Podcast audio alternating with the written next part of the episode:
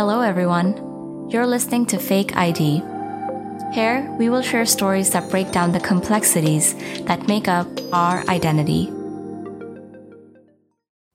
Almost a year ago, I was at the peak of my life. Everything was falling into place. I had overcome my heartbreak, was working on my shortcomings, I started becoming transparent with my family about who I really was. I started cutting ties with toxicity around me, and I had found friends that were accepting of me with all my complexities. My faith was getting stronger. I was promoted at work. I even lost 12 pounds. I honestly loved who I was becoming. I was confident, and I was excited about the future. But then, six months later, everything changed. Before I tell you what happened, I want to tell you why I started this podcast. When I was at the peak that I just described, I started thinking about why it was so hard to get there. And I realized it's because I've always had a complex identity. I never really knew how to navigate the world with those complexities. No one even talked about it. You see, society doesn't like complexity, it doesn't care. For example, when you fill out that form asking for your ethnicity, how many of you have had trouble finding which box you fit in? Am I Asian? I thought I was South Asian. There's so many types of Asians. Why are we all in one box? Or what would I do if I was half? Would I put other? But what if I was adopted and my parents were of a different ethnicity? That's just a simple example of how taxing life can be for people who have complex identities. And here's the thing I think everyone has a complex identity. And anyone who thinks they don't, they haven't looked deep enough. Everyone has something unique about their identity. But the problem is that we're all taught to fit in a box and perceive each other as being in those boxes. And if people don't fit in the boxes, we think there's something wrong with them. As I started thinking about this, I realized how long it took me to lean into who I really was. There were many personas I took on in my life that weren't fully me. They were all fake identities, pretending to like or do something because I wanted to fit in or intentionally leaving out bits and pieces of myself because people couldn't fully accept who I was. For example, when I lived in Pakistan as a kid, I couldn't express how much I loved video games or anime because girls around me had different interests.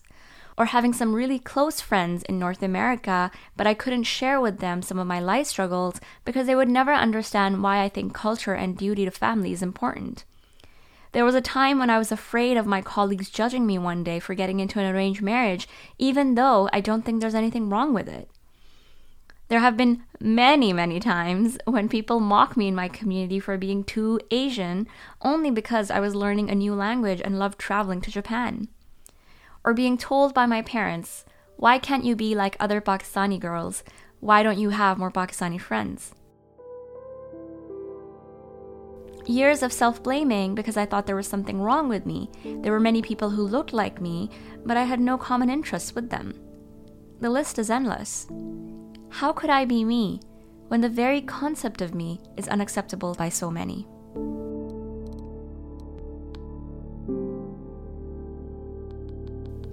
Over time, I've learned that our identities are shaped by things beyond our skin color and where we were born. It is constantly evolving formed by our interests, the people we surround ourselves by, the decisions we've made in our life, and the experiences we've had, and most of all, the values that we hold.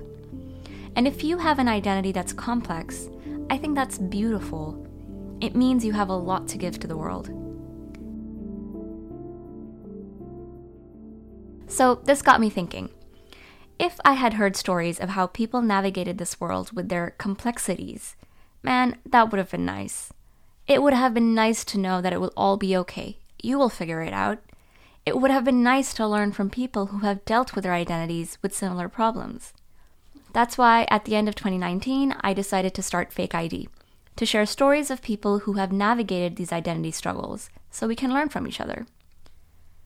But then, at the beginning of 2020, something happened.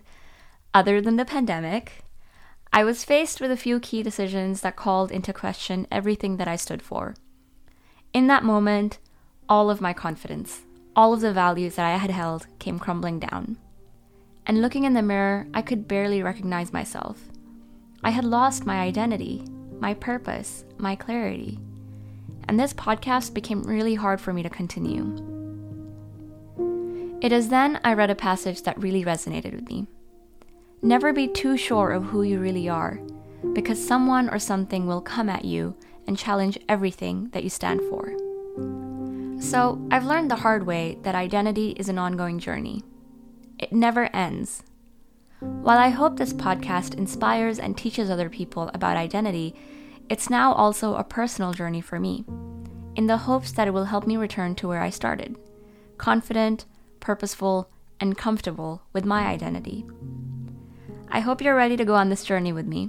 It won't be all roses, there's some pretty heavy stuff in there, but I think it's really important to have these talks. So, what is your real identity? Let's find out.